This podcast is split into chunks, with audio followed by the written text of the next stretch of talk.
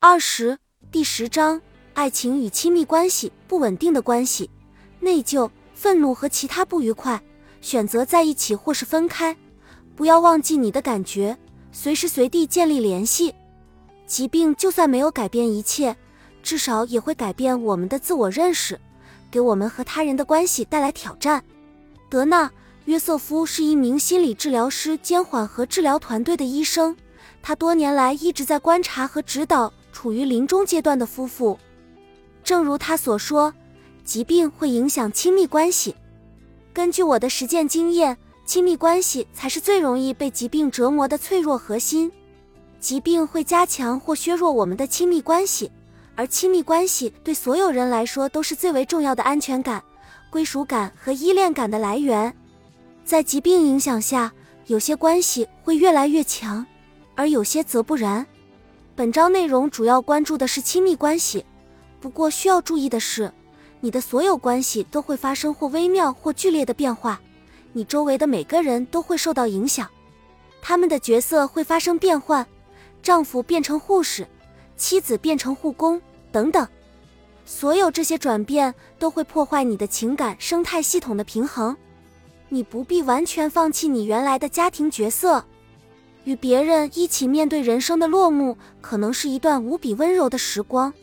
伴侣可以原谅你，也可以被你原谅。患者也可以教会护理人员什么是脆弱与真实。每个人都可以向他们爱的人展示自己有多爱他们。疾病对亲密关系的影响，亲密关系会如何变化？伴侣默认你能做到的事情，比如和孩子玩球、出门倒垃圾、晚上不尿床等。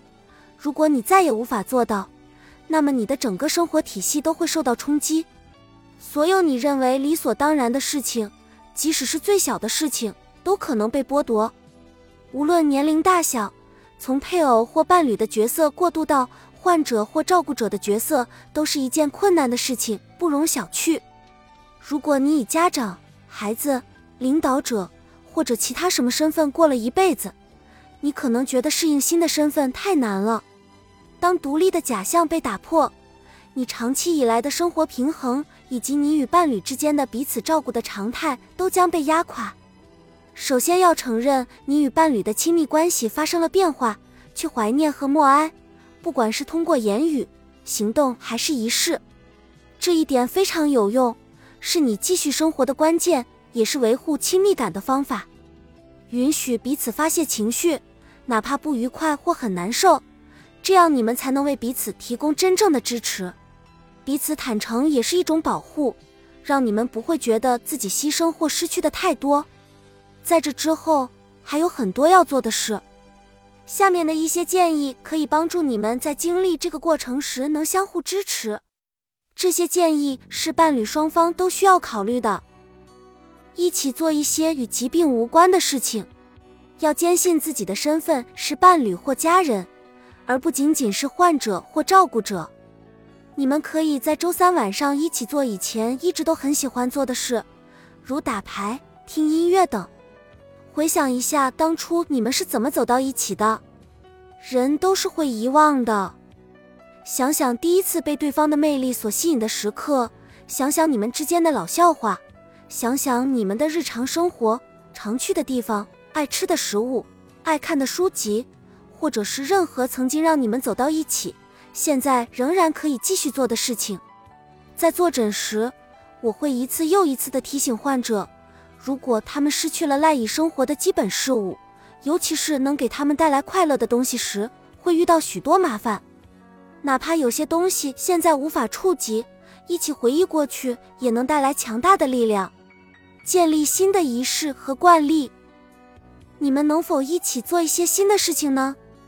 晚上一起看电影，为对方读书，看完医生后在公园或冰激凌店停下休息，或者在吃药的时候顺便喝口雪莉酒，每吃一片药就亲吻一次，排便通畅时给个奖励。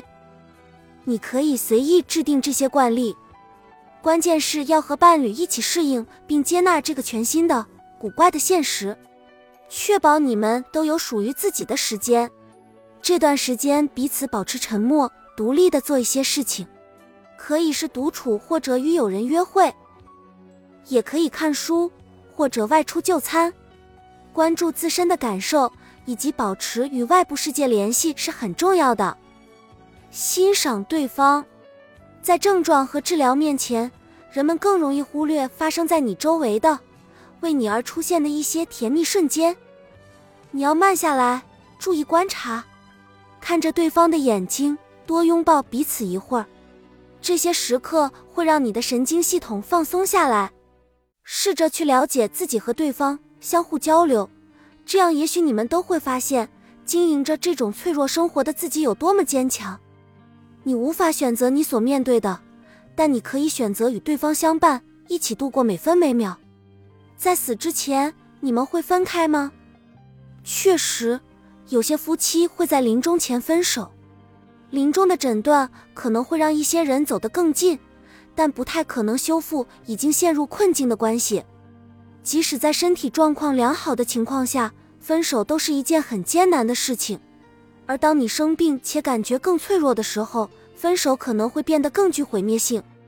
不过，从另一个角度来说，放手一段已经无法修复的关系也是明智的。可以让你一身轻松，恢复能量，因为糟糕的关系只会消耗你所剩不多的生命。写给照顾者，也许你是一名银行家，而你的伴侣是个大厨，或者你的伴侣业务繁忙，而你则负责日常家务。无论你们是互补的，还是其他什么样的关系，这种美妙的团队合作都意味着某些日常职责完全属于其中一人。当你们在一起，并且一切正常时，这样的分工也许很轻松。但若其中一方被疾病打倒，另一方就要承担超出能力范围的困难事务。这个世界上有许多成年人都不擅长保持收支平衡或者清洗衣物，因为这些事情过去都是由另一半负责处理的，所以他们以为没有学习的必要。你可能会担心自己承担不了伴侣的责任。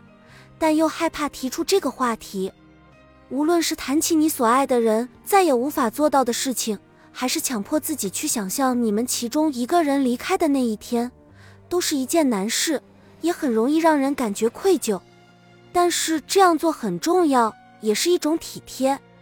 如果你们的身体状况都还可以，那就试着承担对方的任务一到两周。如果现在不具备条件，还可以坐在沙发上安排一些学习课程，这样至少能达到两个效果：有助于你更欣赏自己的伴侣，并帮助你了解自己将要负责的新任务。这些事情可能让人感觉平淡无奇，但这也正是其价值所在，因为生活中的大多数时间都是平平淡淡的。亲密关系变化之后的应对，获得正确的支持。如果你想要与伴侣分开，或者正处于分手之际，那你需要赶紧寻找其他情感和后勤方面的支持。以前都是你的伴侣开车送你去看病的吗？你的朋友圈里还有谁能替代他呢？除了告诉跟你关系比较亲密的朋友外，最好也把你最近分手的状况告知你的医疗团队，他们需要了解你的最新情况，而且他们也许能帮上忙。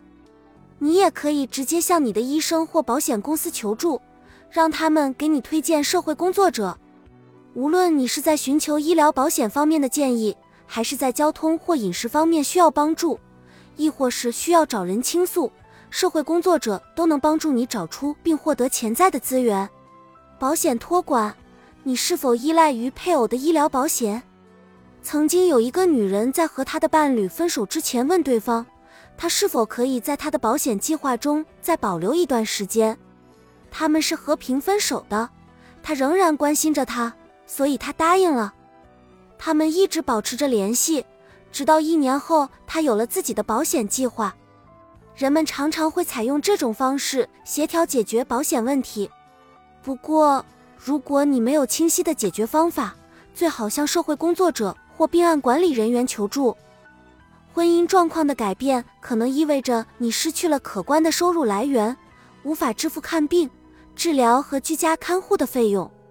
不过话说回来，这也意味着你有资格申请一些援助项目了，比如公共医疗补助等。这些项目是靠共同收入生活的人无法获得的。愤怒、冲突和其他混乱的情绪，一想到要离开自己所爱的人，你可能会感到难以忍受，会对世间万物都充满愤怒，会感到疲惫或疼痛。但是你会发脾气、与人冲突，或者在不想看到伴侣时要求对方走开吗？答案当然是肯定的。